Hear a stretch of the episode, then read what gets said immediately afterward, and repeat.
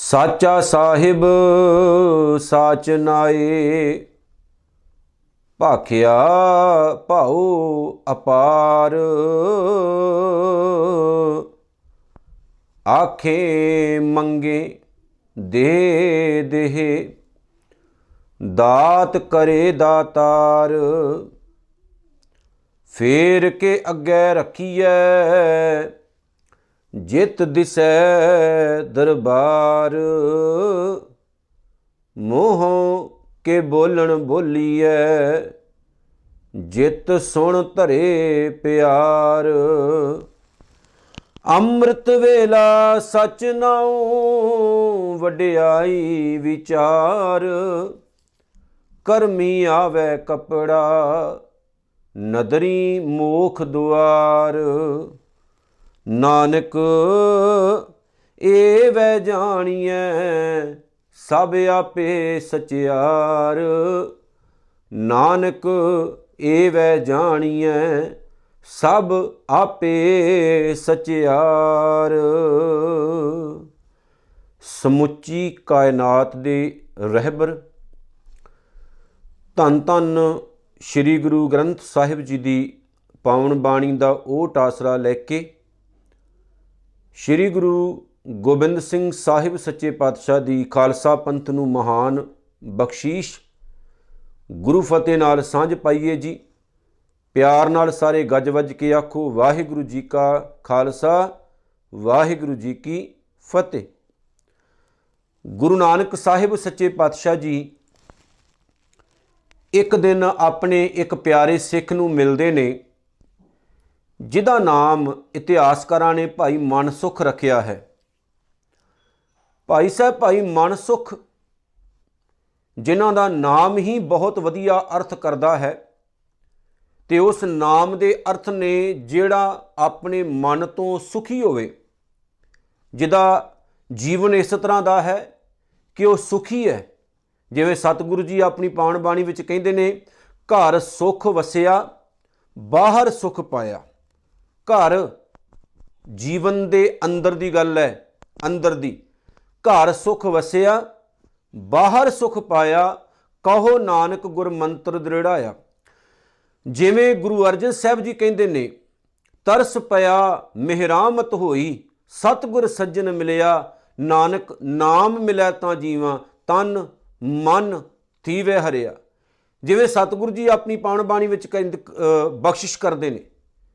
ਜਿਵੇਂ ਸਤਿਗੁਰੂ ਜੀ ਆਪਣੀ ਪਾਵਨ ਬਾਣੀ ਦੇ ਵਿੱਚ ਇੱਕ ਹੋਰ ਜਗ੍ਹਾ ਤੇ ਬਖਸ਼ਿਸ਼ ਕਰਦੇ ਨੇ ਕਿ हे ਭਾਈ, ਜੇ ਜੀਵਨ ਨੂੰ ਸਾਫ਼ ਸੁਧਰਾ ਬਣਾਉਣਾ ਚਾਹੁੰਦਾ ਤੇ ਉਹਦੇ ਲਈ ਕੇਵਲ ਤੇ ਕੇਵਲ ਪੱਲਾ ਤੂੰ ਆਪਣੇ ਸਤਿਗੁਰੂ ਦਾ ਪਕੜ ਲੈ, ਕਿਉਂਕਿ ਜਿਹੜੇ ਲੋਕ ਆਪਣੇ ਗੁਰੂ ਦਾ ਪੱਲਾ ਪਕੜ ਲੈਂਦੇ ਨੇ, ਉਹਨਾਂ ਦੀ ਬਾਹਰ ਦੀ ਭੁੱਖ ਖਤਮ ਹੋ ਜਾਂਦੀ ਹੈ। ਜਿਸ ਜਲ ਨਿਧ ਕਾਰਨ ਤੁਮ ਜਗ ਆਏ ਸੋ ਅੰਮ੍ਰਿਤ ਗੁਰ ਪਾਹੀ ਜੀਓ, ਛੋਡੋ ਬੇਸ ਭੇਖ ਚਤੁਰਾਈ, ਦੁਬਦਾ ਇਹ ਫਲ ਨਾਹੀ ਜੀਓ, ਮਨ ਰੇ ਥਿਰ ਰਹੋ ਮਤ ਕਤ ਜਾਹੀ ਜੀਓ, ਬਾਹਰ ਢੂੰਡਤ ਬਹੁਤ ਦੁੱਖ ਪਾਵੇਂ, ਘਰ ਅੰਮ੍ਰਿਤ ਘਟ ਮਾਹੀ ਜੀਓ। ਗੁਰੂ ਨਾਨਕ ਸਾਹਿਬ ਸੱਚੇ ਪਾਤਸ਼ਾਹ ਦਾ ਉਹ ਸਿੱਖ ਭਾਈ ਮਨਸੁਖ ਇੱਕ ਦਿਨ ਧੰਨ ਗੁਰੂ ਨਾਨਕ ਸਾਹਿਬ ਨੂੰ ਬਖਸ਼ਿਸ਼ ਕਰਕੇ ਕਹਿੰਦਾ ਹੈ, ਗੁਰੂ ਨਾਨਕ ਸਾਹਿਬ ਦਾ ਉਹ ਸਿੱਖ ਭਾਈ ਮਨਸੁਖ ਇੱਕ ਦਿਨ ਧੰਨ ਗੁਰੂ ਨਾਨਕ ਸਾਹਿਬ ਮਹਾਰਾਜ ਦੇ ਸਾਹਮਣੇ ਹੱਥ ਜੋੜ ਕੇ ਖੜਾ ਹੋ ਗਿਆ ਤੇ ਕਹਿੰਦਾ ਹੈ ਕਿ ਸਤਿਗੁਰੂ ਜੀ, ਤੁਹਾਡੀ ਪਾਵਨ ਬਾਣੀ ਮੁਤਾਬਕ ਜੀਵਨ ਢਾਲਦਿਆਂ ਢਾਲਦਿਆਂ ਮੇਰੇ ਮਨ ਦੇ ਵਿੱਚ ਇੱਕ ਚੀਜ਼ ਪੈਦਾ ਹੋ ਗਈ ਹੈ। ਮੇਰਾ ਦਿਲ ਕਰਦਾ ਮੈਂ ਉਪਰਾਮ ਹੋ ਜਾਵਾਂ, ਮੈਂ ਗ੍ਰਸਤ ਤੋਂ ਦੂਰ ਹੋ ਜਾਵਾਂ ਤੇ ਕੇਵਲ ਬੰਦਗੀ ਕਰਾਂ, ਭਜਨ ਕਰਾਂ, ਸੰਸਾਰ ਦੀ ਸੇਵਾ ਕਰਾਂ। ਗੁਰੂ ਨਾਨਕ ਸਾਹਿਬ ਸੱਚੇ ਪਾਤਸ਼ਾਹ ਜੀ ਉਸ ਨੂੰ ਕਹਿੰਦੇ ਨੇ, ਗੁਰਸਿੱਖਾ, ਤੂੰ ਮੈਨੂੰ ਆਪਣਾ ਮੁਰਸ਼ਿਦ ਮੰਨਦਾ ਹੈ, ਆਪਣਾ ਗੁਰੂ ਮੰਨਦਾ ਹੈ। ਲੇਕਿਨ ਕਦੇ ਇਹ ਸੋਚ ਕੇ ਵੇਖਿਆ ਵੀ ਮੈਂ ਤਾਂ ਆਪਣੇ ਪਰਿਵਾਰ ਤੋਂ ਦੂਰ ਨਹੀਂ ਹੁੰਦਾ। ਮੈਂ ਤਾਂ ਕਦੇ ਗ੍ਰਸਤ ਤੋਂ ਦੂਰ ਹੋਣ ਦੀ ਸਿੱਖਿਆ ਨਹੀਂ ਦਿੰਦਾ। ਜੇ ਵਾਕਈ ਤੇਰਾ ਮਨ ਸੁਖ ਨਾਮ ਹੈ, ਉਹ ਇਨਸਾਨ ਜਿਹੜਾ ਮਾਨਸਿਕ ਪੱਧਰ ਤੇ ਬਹੁਤ ਸੁਖੀ ਹੈ, ਤੇ ਗੁਰੂ ਨਾਨਕ ਸਾਹਿਬ ਸੱਚੇ ਪਾਤਸ਼ਾਹ ਜੀ ਕਹਿੰਦੇ ਨੇ, ਮੇਰੀ ਇੱਕ ਗੱਲ ਪੱਲੇ ਬੰਨ ਲਵੀਂ, ਜਿਹੜਾ ਬੰਦਾ ਆਪਣੇ ਪਰਿਵਾਰ ਤੋਂ ਦੂਰ ਭੱਜ ਰਿਹਾ ਹੈ ਨਾ, ਉਹਦੇ ਤੋਂ ਵੱਡਾ ਦੁਖੀ ਦੁਨੀਆ ਵਿੱਚ ਹੋਰ ਕੋਈ ਹੋ ਹੀ ਨਹੀਂ ਸਕਦਾ। ਜੋਗ ਮਤ ਨੂੰ ਕਿਉਂ ਨਹੀਂ ਜਗ੍ਹਾ ਮਿਲੀ? ਗੁਰੂ ਨਾਨਕ ਸਾਹਿਬ ਦੀ ਨਿਗਾਹ ਦੇ ਵਿੱਚ। ਜੋਗ ਮਤ ਨੂੰ ਜਗ੍ਹਾ ਇਸ ਕਰਕੇ ਨਹੀਂ ਮਿਲੀ ਕਿਉਂਕਿ ਗੁਰੂ ਨਾਨਕ ਸਾਹਿਬ ਨੇ ਵੇਖਿਆ ਇਹ ਸਮਾਜ ਦੇ ਭਗੌੜੇ ਆ। ਜਿਹੜੇ ਖੁਦ ਸਮਾਜ ਦੇ ਭਗੌੜੇ ਆ, ਉਹ ਸਮਾਜ ਦੀ ਸਿਰਜਣਾ ਨਹੀਂ ਕਰ ਸਕਦੇ। ਜਿਹੜੇ ਸਮਾਜ ਤੋਂ ਭੱਜੇ ਹੋਏ ਲੋਕ ਹੈ ਉਹ ਸਮਾਜ ਦੀ ਸਹੀ ਤਰੀਕੇ ਦੇ ਨਾਲ ਸਿਰਜਣਾ ਕਰਨ ਯੋਗ ਨਹੀਂ ਨੇ। ਮਖੱਟੂ ਹੋਏ ਕੈ ਕੰਨ ਪੜਾਏ, ਗੁਰਪੀਰ ਸਦਾਏ ਮੰਗਣ ਜਾਏ ਤਾਂ ਕੈ ਮੂਲ ਨਾ ਲੱਗੀਐ ਪਾਏ। ਘਾਲ ਖਾਏ ਕਿ ਛੱਤੋਂ ਦੇ ਨਾਨਕ ਰਾਹ ਪਛਾਣੇ ਸੇ। ਭਾਈ ਮਨ ਸੁਖ ਗ੍ਰਸਤ ਤੋਂ ਦੂਰ ਨਾ ਭੱਜੀ, ਕਿਉਂਕਿ ਜੇ ਪ੍ਰਮਾਤਮਾ ਮਿਲਣਾ ਹੈ ਤੇ ਉਹ ਪਰਿਵਾਰ ਦੀਆਂ ਜ਼ਿੰਮੇਵਾਰੀਆਂ ਨਿਭਾਉਂਦਿਆਂ ਨਿਭਾਉਂਦਿਆਂ ਵੀ ਅੰਦਰੋਂ ਪ੍ਰਗਟ ਹੋ ਸਕਦਾ। ਹੈ ਉਹ ਭਾਈ ਮਨ ਸੁਖ ਗੁਰੂ ਨਾਨਕ ਸਾਹਿਬ ਦੇ ਉਪਦੇਸ਼ ਪੱਲੇ ਬਣ ਕੇ ਐਸਾ ਦ੍ਰਿੜ ਕਰਦਾ ਹੈ ਉਹਨਾਂ ਉਪਦੇਸ਼ਾਂ ਨੂੰ ਕਿ ਜੀਵਨ ਹੀ ਬਦਲ ਜਾਂਦਾ। ਹੈ ਅੱਜ ਸਾਡੇ ਕੋਲ ਚੌਥੀ ਪੌੜੀ ਹੈ। ਗੁਰੂ ਨਾਨਕ ਸਾਹਿਬ ਦੇ ਪਾਵਨ ਬਚਨਾਂ ਦੀ, ਜਿਹਦੇ ਵਿੱਚ ਗੁਰੂ ਨਾਨਕ ਸਾਹਿਬ ਨੇ ਖੁਦ ਦੋ ਸਵਾਲ ਕੀਤੇ ਨੇ ਤੇ ਇੱਕ ਜਵਾਬ ਅਖੀਰ 'ਚ ਦਿੱਤਾ ਹੈ। ਗੁਰੂ ਨਾਨਕ ਸਾਹਿਬ ਕਹਿੰਦੇ ਨੇ, ਸਾਚਾ ਸਾਹਿਬ, ਸਾਚ ਨਾਏ, ਭਾਖਿਆ ਭਾਉ ਅਪਾਰ। ਬੜੀਆਂ ਕੀਮਤੀ ਗੱਲਾਂ ਨੇ, ਜੇ ਕਿਤੇ ਸਾਡੀ ਸਮਝ ਦੇ ਵਿੱਚ ਪੈ ਜਾਣ ਤਾਂ। ਸਾਚਾ ਸਾਹਿਬ, ਕੇਵਲ ਤੇ ਕੇਵਲ ਇੱਕ ਪ੍ਰਮਾਤਮਾ ਹੀ ਹੈ ਜਿਹੜਾ ਹਮੇਸ਼ਾ ਰਹਿਣ ਵਾਲਾ ਹੈ। ਅਸੀਂ, ਤੁਸੀਂ ਤਾਂ ਖਤਮ ਹੋ ਜਾਣ ਵਾਲੇ ਆ ਸਦਾ ਨਹੀਂ ਰਹਿਣੇ। ਜਿਵੇਂ ਬਾਬਾ ਕਬੀਰ ਸਾਹਿਬ ਨੇ ਆਪਣੀ ਪਾਵਨ ਬਾਣੀ ਵਿੱਚ ਇਹ ਗੱਲ ਕਹੀ ਹੈ ਨਾ ਵੀ ਜਿਹੜਾ ਤਨ ਤੋਂ ਧਨ ਕਮਾ ਰਿਹਾ ਹੈ ਉਹ ਧਨ ਹਮੇਸ਼ਾ ਨਾਲ ਨਹੀਂ ਰਹਿੰਦਾ ਤੇ ਨਾ ਨਾਲ ਜਾਂਦਾ ਹੈ। ਤੇ ਗੁਰੂ ਤੇਗ ਬਹਾਦਰ ਸਾਹਿਬ ਨੇ ਇਥੋਂ ਤੱਕ ਵੀ ਆਖ ਦਿੱਤਾ, ਜੋ ਤਨ ਉਪਜਿਆ ਸੰਗ ਹੀ ਸੋ ਵੀ ਸੰਗ ਨਾ ਹੋਇਆ। ਜਿਹੜਾ ਸਰੀਰ ਨਾਲ ਪੈਦਾ ਹੋਇਆ, ਉਹ ਵੀ ਨਾਲ ਨਹੀਂ ਜਾਣਾ। ਸਾਚਾ ਸਾਹਿਬ, ਉਹ ਪ੍ਰਮਾਤਮਾ ਸਦਾ ਥਿਰ ਰਹਿਣ ਵਾਲਾ ਹੈ। ਭਾਵ ਪ੍ਰਮਾਤਮਾ ਕਦੇ ਝੂਠ ਨਹੀਂ ਹੈ। ਪਰਮਾਤਮਾ ਸੱਚ ਹੈ ਰਿਐਲਿਟੀ ਹੈ ਟਰੂ ਹੈ, ਸਾਚ ਨਾਏ ਤੇ ਉਸ ਪਰਮਾਤਮਾ ਦਾ ਉਹ ਨਿਯਮ, ਉਹ ਕਾਨੂੰਨ, ਉਹ ਸੰਵਿਧਾਨ ਜਿਹਦੇ ਥਰੂ ਸੰਸਾਰ ਚੱਲ ਰਿਹਾ ਹੈ। ਗੁਰੂ ਨਾਨਕ ਸਾਹਿਬ ਕਹਿੰਦੇ ਉਹ ਵੀ ਸੱਚ ਹੈ, ਉਹ ਵੀ ਕਦੇ ਬਦਲਦਾ ਨਹੀਂ। ਯਾਦ ਰੱਖਿਓ, ਦੁਨੀਆ ਦੀ ਹਰ ਚੀਜ਼ ਵਿੱਚ ਬਦਲਾਅ ਹੋ ਸਕਦਾ ਹੈ, ਪਰਮਾਤਮਾ ਵਿੱਚ ਨਹੀਂ। ਜਦੋਂ ਗੁਰੂ ਗ੍ਰੰਥ ਸਾਹਿਬ ਨੂੰ ਪੜ੍ਹਦੇ ਆ ਸਤਿਗੁਰੂ ਕਹਿੰਦੇ ਸੂਰਜ ਬਦਲ ਰਿਹਾ ਹੈ, ਧਰਤੀ ਬਦਲ ਰਹੀ ਹੈ, ਰੁੱਤਾਂ ਬਦਲਦੀਆਂ ਨੇ, ਇਨਸਾਨ ਬਦਲਦਾ ਹੈ, ਰਿਸ਼ਤੇ ਬਦਲ ਜਾਂਦੇ ਨੇ, ਮਨ ਬਦਲਦਾ ਹੈ। ਅੱਜ ਅਸੀਂ ਕਿਸੇ ਨੂੰ ਬਹੁਤ ਪਿਆਰ ਕਰਦੇ ਆ ਤੇ ਕੋਈ ਪਤਾ ਨਹੀਂ ਕੱਲ ਨੂੰ ਆਪਾਂ ਉਸ ਨੂੰ ਨਫ਼ਰਤ ਕਰੀਏ। ਅੱਜ ਜਿਹਨੂੰ ਅਸੀਂ ਪਿਆਰ ਦੇ ਨਾਲ ਆਪਣਾ ਰਿਸ਼ਤੇਦਾਰ ਮੰਨਦੇ ਆ ਹੋ ਸਕਦਾ ਹੈ ਕੱਲ ਨੂੰ ਸਾਡਾ ਦੁਸ਼ਮਣ ਬਣ ਜਾਏ। ਮਨ ਦਾ ਕੋਈ ਪਤਾ ਨਹੀਂ ਹੈ, ਕਿਉਂਕਿ ਮਨ ਇੱਕ ਪੰਛੀ ਦੀ ਤਰ੍ਹਾਂ ਹੈ ਕਦੀ ਕਿਸੇ ਦਰਖਤ ਤੇ, ਕਦੀ ਕਿਸੇ ਦਰਖਤ ਤੇ। ਲੇਕਿਨ ਯਾਦ ਰੱਖਿਓ, ਨਾ ਪਰਮਾਤਮਾ ਬਦਲਦਾ ਹੈ, ਨਾ ਪਰਮਾਤਮਾ ਦਾ ਸੁਭਾਅ ਬਦਲਦਾ ਹੈ ਤੇ ਨਾ ਪਰਮਾਤਮਾ ਦੇ ਬਣਾਏ ਹੋਏ ਨਿਯਮ ਬਦਲਦੇ ਨੇ, ਜਿਨ੍ਹਾਂ ਨਿਯਮਾਂ ਦੇ ਥਰੂ ਆ ਸੰਸਾਰ ਚੱਲ ਰਿਹਾ ਹੈ, ਆ ਕੁਦਰਤ ਚੱਲ ਰਹੀ ਹੈ। ਪਾਣੀ ਉਹੀ ਸੁਭਾਅ ਵਿੱਚ ਹੈ, ਅੱਗ ਉਹੀ ਸੁਭਾਅ ਵਿੱਚ ਹੈ, ਹਵਾ ਉਸੇ ਸੁਭਾਅ ਵਿੱਚ ਹੈ, ਗੈਸਾਂ ਉਸੇ ਸੁਭਾਅ ਵਿੱਚ ਨੇ। ਬਦਲਦਾ ਜਦੋਂ ਹੈ, ਇਨਸਾਨ ਹੈ। ਪਰਮਾਤਮਾ ਨਹੀਂ, ਭਗਵਾਨ ਨਹੀਂ। ਅਸੀਂ ਬਦਲ ਜਾਂਦੇ ਆ ਅੱਜ ਜੇਕਰ ਕਿਸੇ ਨੂੰ ਅਸੀਂ ਚੰਗਾ ਕਹਿ ਰਹੇ ਹਾਂ, ਬਾਅਦ 'ਚ ਬੁਰਾ। ਇਥੋਂ ਤੱਕ ਕਿ ਅਸੀਂ ਇਦਾਂ ਦਾ ਸੁਭਾਅ ਪਾ ਲਿਆ ਹੈ ਕਿ ਕਿਸੇ ਬੰਦੇ ਦੇ ਮੂੰਹ ਦੇ ਉੱਤੇ ਉਹਦੀ ਸਿਫਤ ਕਰਨ ਲੱਗੇ ਆ ਅਸੀਂ ਥੱਕਦੇ ਨਹੀਂ। ਜਦੋਂ ਉਹ ਬੰਦਾ ਸਾਥੋਂ ਥੋੜਾ ਜਿਹਾ ਦੂਰ ਚਲਾ ਜਾਏ ਤੇ ਉਹਦੀ ਪਿੱਠ ਦੇ ਪਿੱਛੇ ਅਸੀਂ ਉਹਦੀ ਬਦਨਾਮੀ, ਉਹਦੀ ਨਿੰਦਿਆ ਕਰਨੀ ਸ਼ੁਰੂ ਕਰ ਦਿੰਨੇ ਆ ਐਨਾ ਬਦਲਦੇ ਆ ਆਪਾਂ। ਇਹ ਬਦਲਦਾ ਹੋਇਆ ਬੰਦੇ ਦਾ ਜਿਹੜਾ ਸੁਭਾਅ ਹੈ ਇਥੋਂ ਤੱਕ ਪਹੁੰਚ ਗਿਆ ਵੀ ਜਦੋਂ ਇਨਸਾਨ ਗੁਰੂ ਘਰ ਦੇ ਵਿੱਚ ਵੀ ਜਾਂਦਾ ਨਾ, ਉੱਥੇ ਜਾ ਕੇ ਵੀ ਬੰਦਾ ਚੇਂਜ ਨਹੀਂ ਜੀ ਹੁੰਦਾ। ਪਰ ਪਰਮਾਤਮਾ ਇਦਾਂ ਦਾ ਨਹੀਂ ਹੈ। ਗੁਰੂ ਅਰਜਨ ਸਾਹਿਬ ਨੇ ਆਪਣੀ ਪਾਵਨ ਬਾਣੀ ਵਿੱਚ ਆਖਿਆ ਨਾ ਕਿ ਜਿਸ ਕੇ ਸਿਰ ਉਪਰ ਤੂੰ ਸੁਆਮੀ, ਸੋ ਦੁਖ ਕੈਸਾ ਪਾਵੈ, ਬੋਲ ਨਾ ਜਾਣੈ, ਮਾਇਆ ਮਦ ਮਾਤਾ, ਮਰਨਾ ਚੀਤ ਨਾ ਆਵੈ।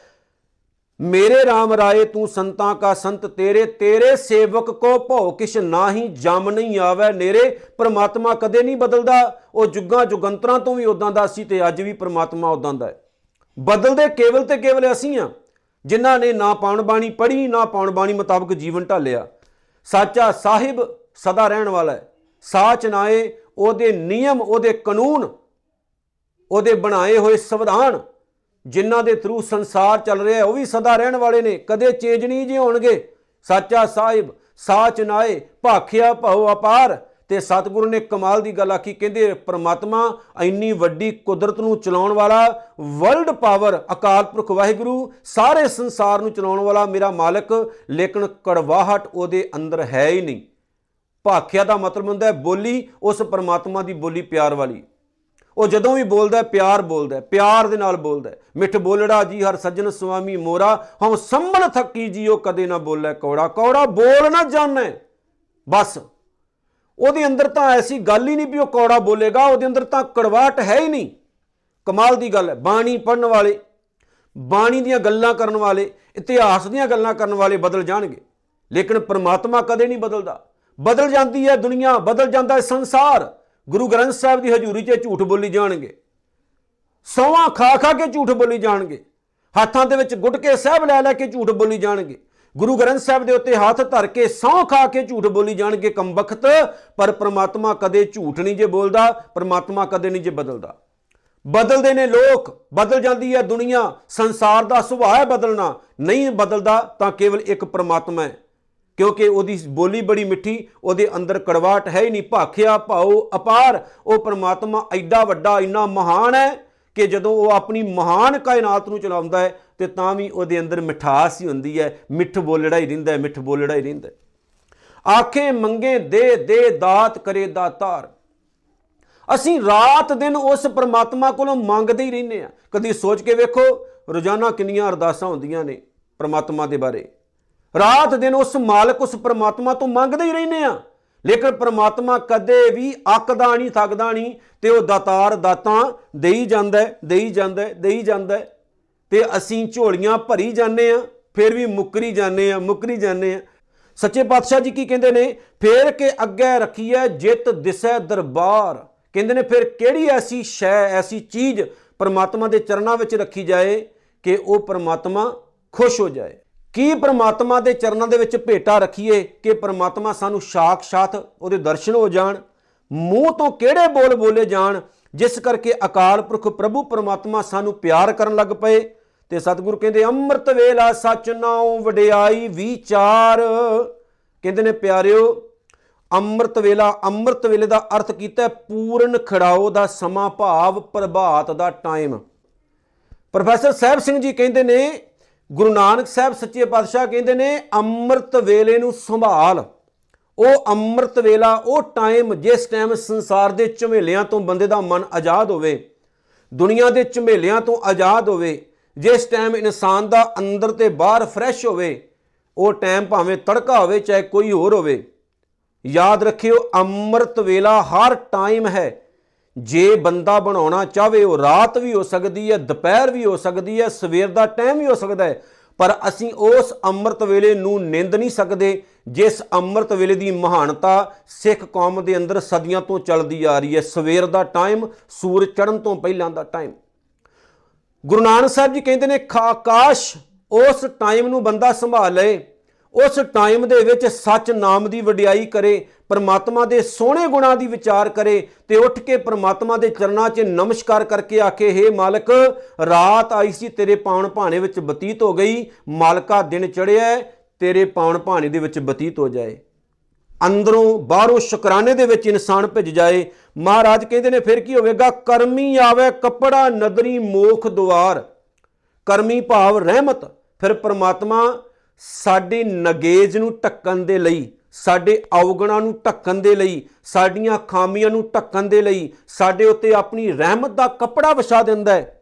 ਨਦਰੀ ਮੋਖ ਦਵਾਰ ਤੇ ਉਹਦੀ ਰਹਿਮਤ ਨਾਲ, ਉਹਦੀ ਬਖਸ਼ਿਸ਼ ਨਾਲ, ਉਹਦੀ ਕਿਰਪਾ ਦ੍ਰਿਸ਼ਟੀ ਦੇ ਨਾਲ ਸਾਨੂੰ ਪ੍ਰਮਾਤਮਾ ਦਾ ਜਿਹੜਾ ਦਰ ਹੈ, ਪ੍ਰਮਾਤਮਾ ਦਾ ਜਿਹੜਾ ਘਰ ਹੈ, ਉਹ ਦਿਸਣ ਲੱਗ ਪੈਂਦਾ ਹੈ।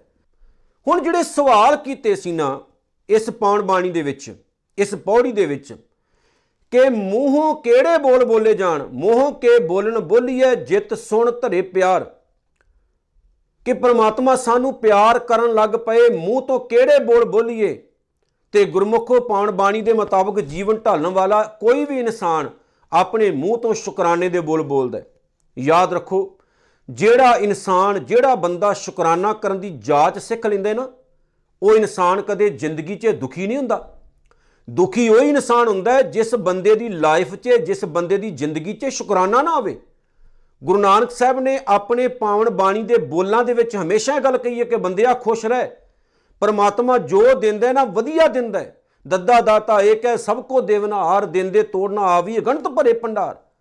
ਫਿਰ ਸਤਿਗੁਰੂ ਜੀ ਕਹਿੰਦੇ ਨੇ, ਸ਼ੁਕਰਾਨੇ ਦੇ ਬੋਲ ਬੋਲ ਆਪਣੇ ਮੂੰਹ ਤੋਂ।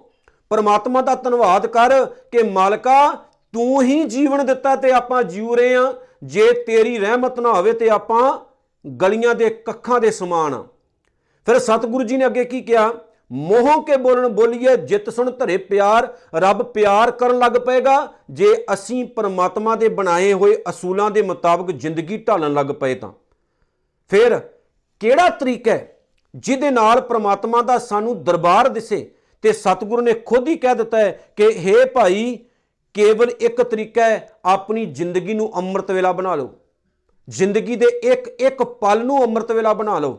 ਜਦੋਂ ਸਤਿਗੁਰ ਦੀ ਪਾਉਣ ਬਾਣੀ ਪੜ੍ਹਦੇ ਹੋ, ਤੇ ਮਾਲਕ ਖੁਦ ਬਖਸ਼ਿਸ਼ ਕਰਕੇ ਇੱਕ ਜਗ੍ਹਾ ਤੇ ਕਹਿੰਦੇ ਨੇ ਕਿ ਐ ਬੰਦੇ ਯਾਦ ਰੱਖੀ, ਦਮ ਦਮ ਸਦਾ ਸੰਭਾਲਦਾ, ਦਮ ਨਾ ਬਿਰਥਾ ਜਾਏ।